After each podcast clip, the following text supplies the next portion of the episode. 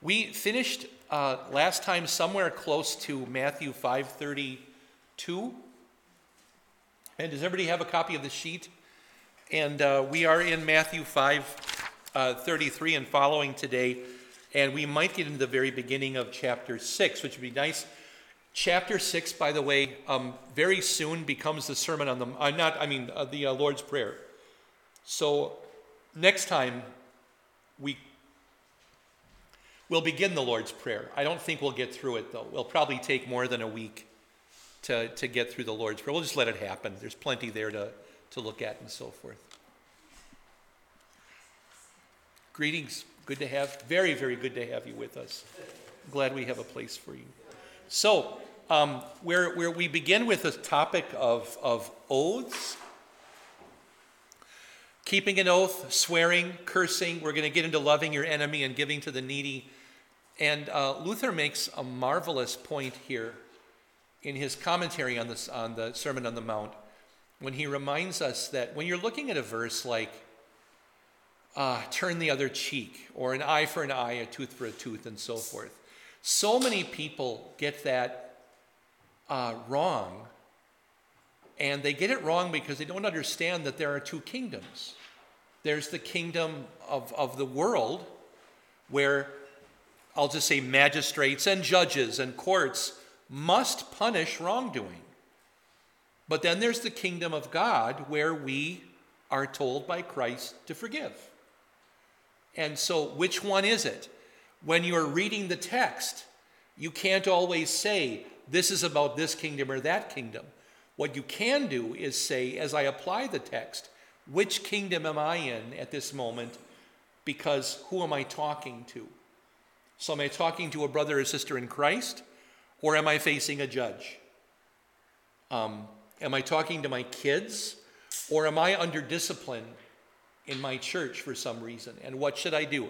Should I expect, should I rather accept the punishment that's coming, or can I object, as I might in a secular court, for example?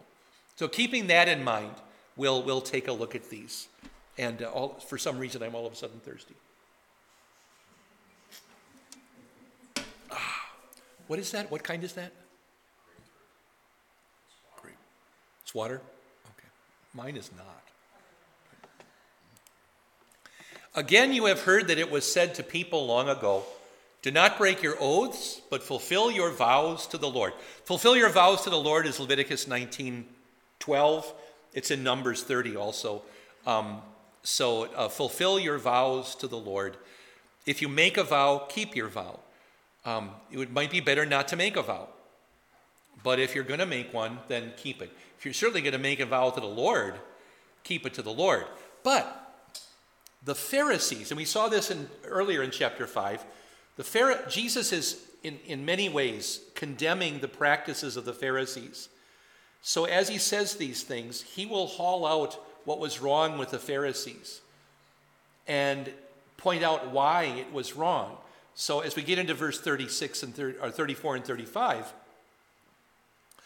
evidently the Pharisees were saying, well, you could swear by heaven because that's not swearing by God, or you could swear by the earth because that's not swearing by God, or you could swear by Jerusalem because that's not swearing by God. So don't swear using God's name. Don't use God's name. That's, you know, for the Pharisee, that's the boogeyman, right? Don't use God's name, whatever you do. Um, but swear by these lesser things. But the Pharisees would also say if you swear by Jerusalem or the earth or by heaven, it's also a lesser oath.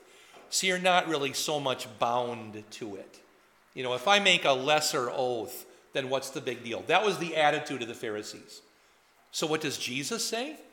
Don't swear at all. Don't swear by heaven. That's God's throne. So if they thought they were getting away from swearing by God by swearing by heaven, Jesus says, think again. Heaven is where God is. You're not avoiding God by swearing by heaven. And not by earth, well, Jesus says that's his footstool. That's God's too. And don't swear by Jerusalem, that's the city of the great king.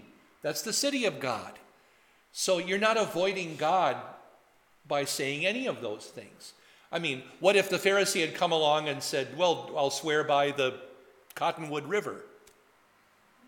Well, Jesus might have said, well, that's his foot bath. Don't swear by that either. All of these things are the manufacture, the creation of God. So, do you, I don't, do you think that the cottonwood is the Lord's foot bath? I don't know, maybe. I almost did a baptism there once. It was too cold, it was frozen. So we had to go to the Vogel instead, but I, that's another story. You, everybody else knows that story, I think, except you guys, but I'll tell you sometime. Okay, remind me and I'll tell you. Um, okay. Uh, so uh, do not swear by your own head, since you cannot make one hair white or black.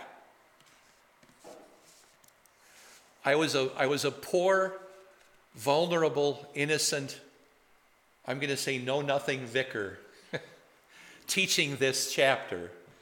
And I read that verse and I got 20 hands going up in the air, like, I can make my hair black. You know, uh, doesn't count.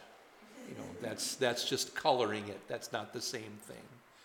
Um, but instead, make, let your statement be yes, yes, or no, no. Whatever goes beyond these is from the evil one. Jesus, of course, is looking at what's in the heart and not what's on the lips, although what's on the lips reflects what's on the heart. Um, so uh, Luther points this out, and uh, Luther is a, is, a, is, a, is a wonderful read here in the Sermon on the Mount. He always is, but here um, I just was delighted to read Luther last week about all of this uh, this weekend. Christ swears oaths, as does Paul. God swears by himself quite often in Scripture. Um, God praises those who take an oath in his name. And yet Jesus can say, let your yes be yes and your no be no. Um, but again, it's about the kingdom that we're in, and especially condemning what was in the hearts of the Pharisees. These degrees of an oath.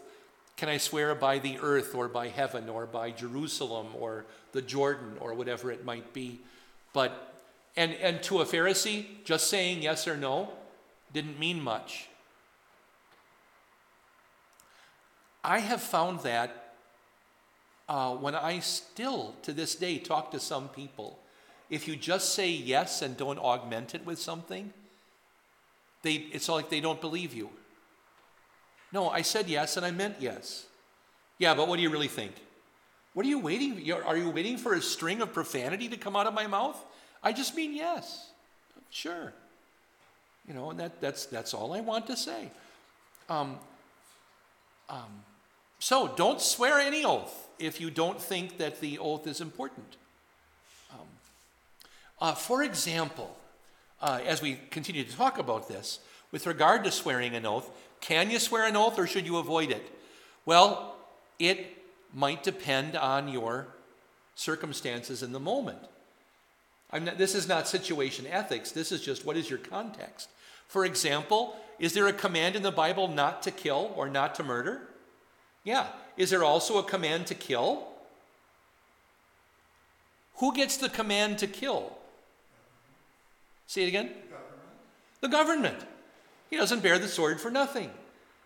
So, uh, last time we talked about three or four possibilities for uh, a way that a human life might be taken and it would still be God pleasing in a war that is just, in um, uh, a case of capital punishment of an officer of the state carrying out his duty, such as a policeman, and then you yourself, and maybe in self defense. Um, all would be possible. The, the, that would be a, a command to kill rather than not to kill. The same is true of the command not to look at a woman with desire. Um, it's sure there's a command there, but is there also a command to look and take a woman with desire?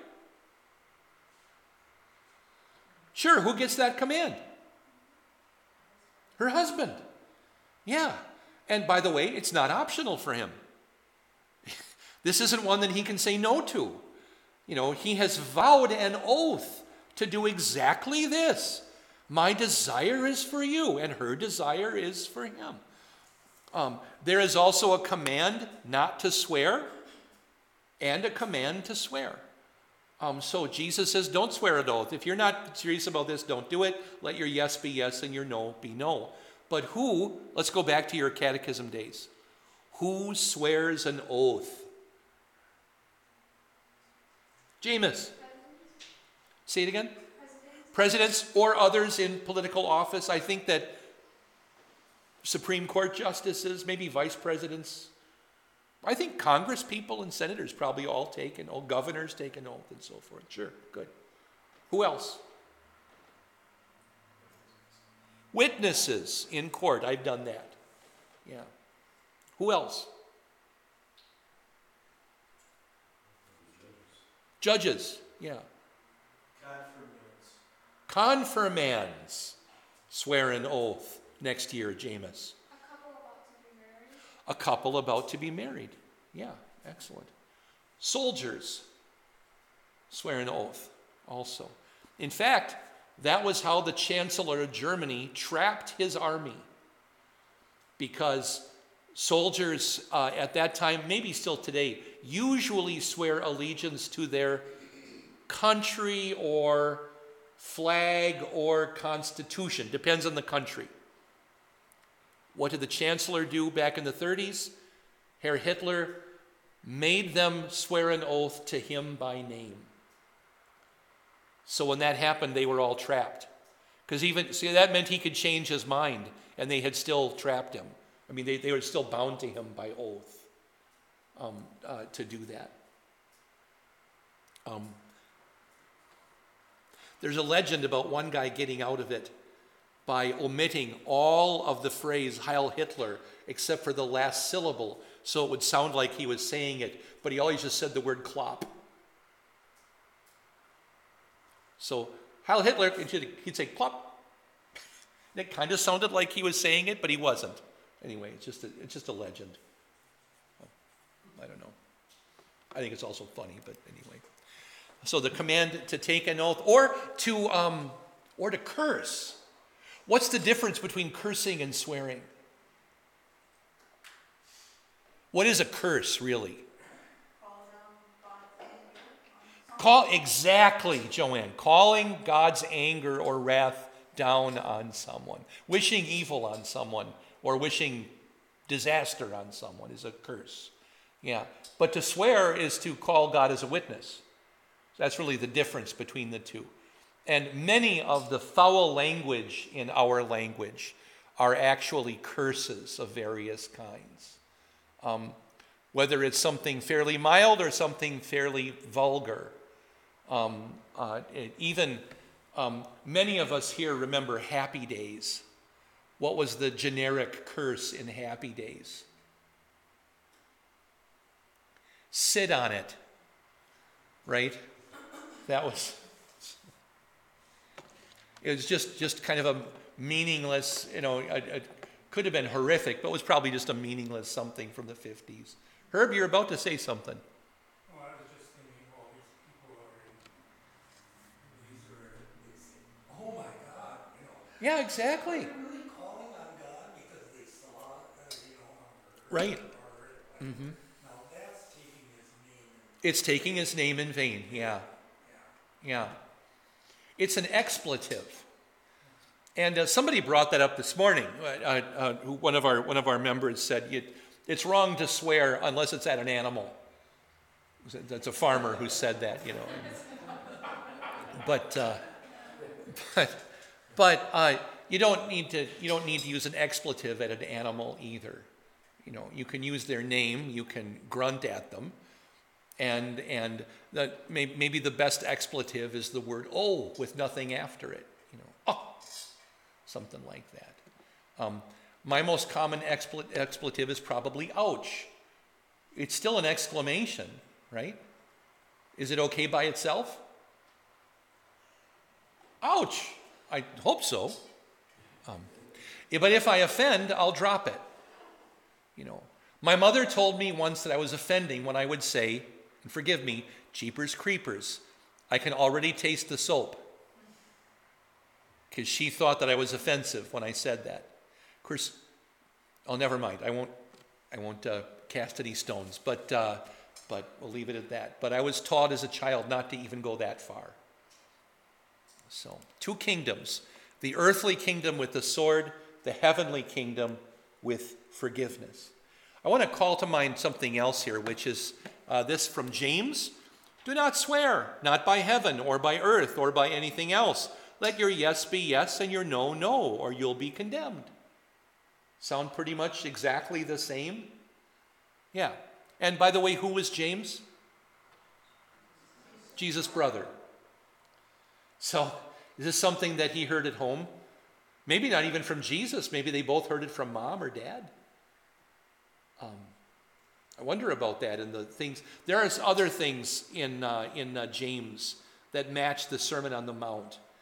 And I sometimes wonder, no, certainly James was a, uh, later in life, after the resurrection, James was a believer, a disciple of Jesus, sort of after the fact. But could some of these things have been things that the boys both heard at home from, from Joseph, from Mary? Maybe. Maybe some of them. I think that they were wonderful parents, Joseph and Mary. I don't know how strict, but, uh, but marvelous. Maybe as close to ideal as you can get. I don't know. Well, present company excluded. All of you. Yeah.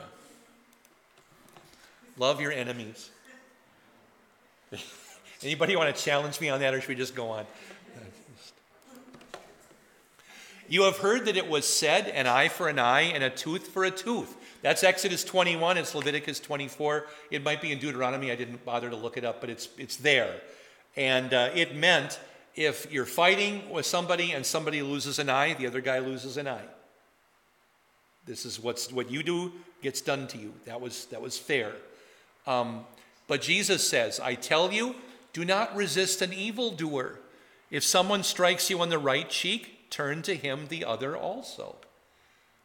And what an unbeliever or a skeptic in Scripture will often say is, well, Jesus didn't do this. Jesus gets struck and he, uh, uh, uh, uh lashes out at the high priest. Happens to Paul too. You know, um, but, uh, uh, but again, which kingdom are you in? Are you dealing with believers or are you not dealing with believers? When do you do this? When do you take the punishment that's coming to you? Well, if I sin and I'm under church discipline, should I object and fight that discipline tooth or nail? Or should I accept the discipline? It's lovingly given. I shouldn't fight that discipline. If I uh, break a law, and uh, the, the, the, if, I, if I'm gone from my home of Poynette, Wisconsin, and I'm gone too long and forget that the maximum speed everywhere in that village is 20. And I've been living in New Ulm for 20 years where the, where the usual speed is 30. And I tool down the, the main drag with nobody in sight, but just a beautiful summer afternoon and uh, get pulled over for doing 31 in a 20 zone. Um, and he let me get above 30 before he turned down the lights, by the way. Uh, uh, should I accept what's coming? Yeah, I'm not going to dispute that. You're, you're right, I did that. Um, it isn't every pastor who gets to look at the cop who pulled him over and, uh, and look at a former confirmand and smile and get a warning. It doesn't always happen, but it occasionally does. Uh, but uh, not that I have a lot of run ins with the police, but those are both in the last 20 years. Um, but uh, if, on the other hand, you're wrongly accused uh, by a, a human court, can you fight it? Sure. Sure. You would maybe be wise to do that. Um, but it's which kingdom am I in? Let's, yes, Aaron. So there, there are some instances where, for instance, Paul was accused wrongly Yeah. of bringing uh, Gentiles into the temple. Yeah. Well, Paul do, handles it a different way entirely. Paul, I, I, um, I think that Acts, the book of Acts, should be should be titled, subtitled, "Strange Pulpits," because that's what Paul keeps doing. Every time he gets brought to anybody, he treats it like a new pulpit. You know, uh, Oh, you accuse me of bringing Gentiles into the. You know what? Let me tell you about Jesus. That's, that's Paul all through the book of Acts. Ooh, I'm going to Caesar. The chains aren't quite heavy enough, but let me tell you about Jesus. You know, that, um, so it's hard to use Paul as, a, as an example of what we should do, other than maybe treat everything like a pulpit. See how far things get when the cop pulls you over. I'm glad you stopped me. Can I tell you about Jesus? I don't know. You might, you might get a different, might get treated differently for, uh, for that one, but, uh, but, or, ooh, that'd be a good one. I'm so glad you stopped me. I haven't seen you in worship lately, sweetheart. Um, maybe that, I might not get the warning then. I don't know. But, um. If anyone wants to sue you to take away your shirt, give him your coat too. This goes back to the Old Testament practice, actually, of um, if someone owed you and couldn't pay, you could take their cloak uh, because that's their cloak is their blanket for overnight. You know, that was sometimes uh, everything that they had. In fact, there is even a law in Leviticus um, where if you take someone's cloak um, and he's poor and doesn't have a spare, you had to give it back uh, before nightfall because that's all he had. So the, you had to you you couldn't take it permanently. Um, but Jesus says, Whoever compels you to go one mile, go with him two. Give to the one who asks you, and do not turn away from the one who wants to borrow from you. Um, but again, two, two kingdoms a worldly kingdom and a spiritual kingdom. Eye for eye, tooth for tooth is the world. Turn the other cheek is in the kingdom of, of God. Which should I do when? Might there be a time when I think maybe I might benefit the kingdom? If I turn the other cheek in the world, maybe. I don't know if I can come up with an answer, you know, an example, but maybe, maybe. But on the other hand, who is commanded eye for eye, tooth for tooth?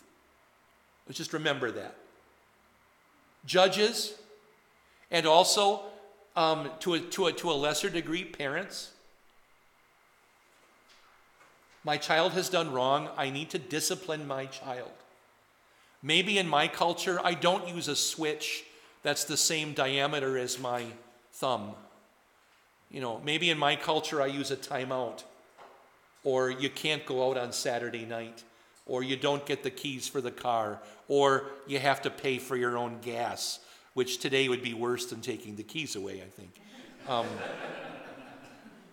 uh, or something along those lines. But whatever the punishment might be, um, uh, uh, what is the crime or the punishment worse than death? In oh, you have to do the litter box.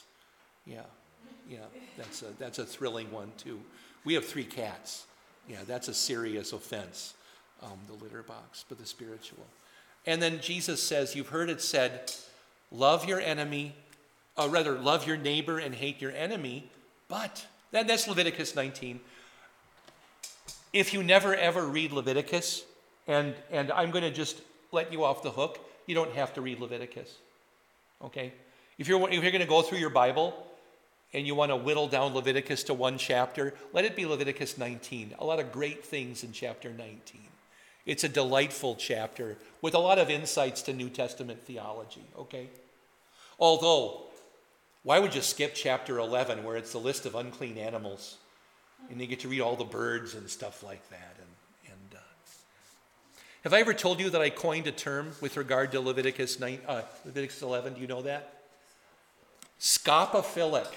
Yeah. Uh, the NIV I have accused of being scopophilic. Um, so, yes, Jameis? Oh, I th- um, scop is the Latin term for owl, and the NIV seems to be owl loving when it gets to birds. Because whenever the NIV translator doesn't know what to call a bird, it's another kind of an owl. Are there really 20 different kinds of owls, you know, in Palestine? I don't know.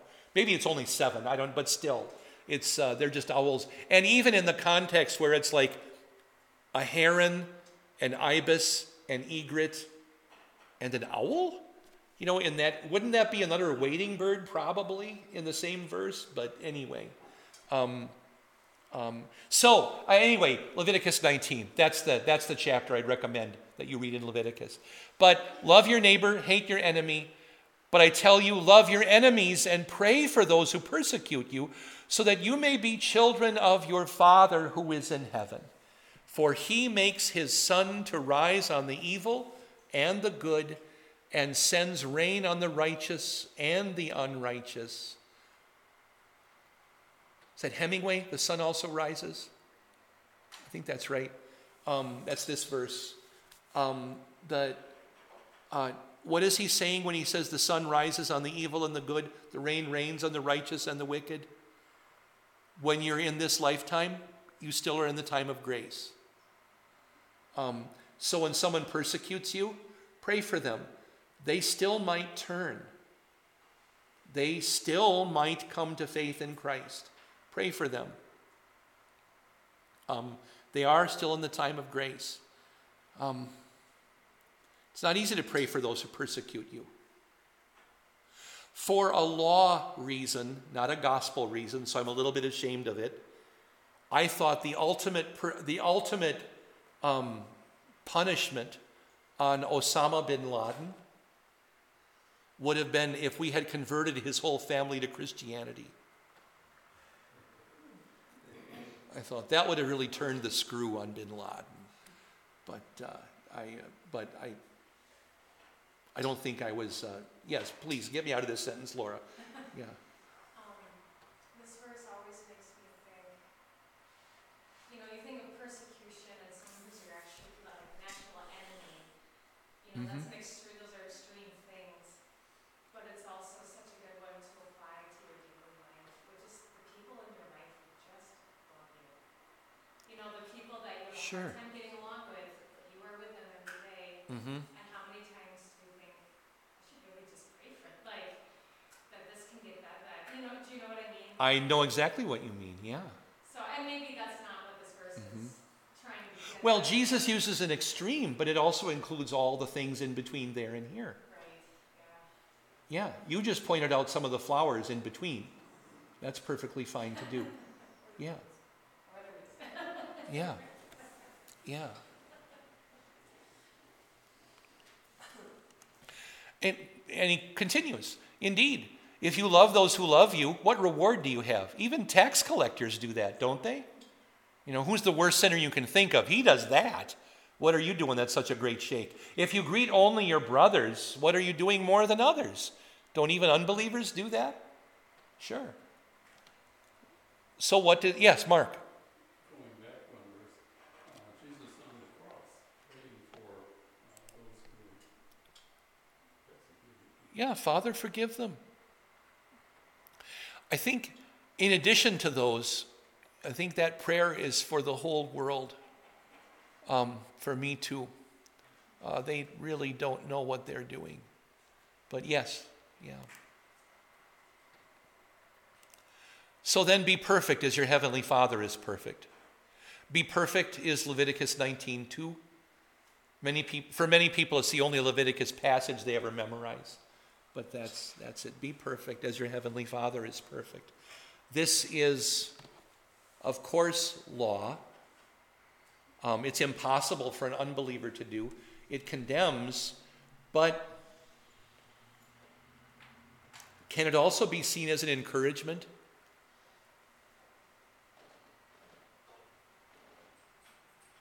Well, we're supposed to grow and, uh, be sanct- be sanctified throughout our lives, so, you know, that would be encouraging. That's exactly right. That was ex- that's exactly my point. Is that we I, I would call this the third use of the law. The law is a guide. That's that's wonderful. Um, in your sanctified living, what's my goal? What's my standard? Is is my goal to be theologically a D minus student, or or should I try to be a B plus student? And Jesus says, let's let's go to perfect here. Strive for perfection. And no, I'm not going to hit that in my life, but once in a while I might break the B plus, you know, plane. Uh, but be perfect. Strive for it as your heavenly Father is perfect. Now, a couple days ago, I was reading um, The Imitation of Christ by Thomas à Kempis. I don't recommend that you read it, but I was reading it um, uh, for another reason, um, because I'm beginning a private meditation on Lamentations, and there's a connection between those two things.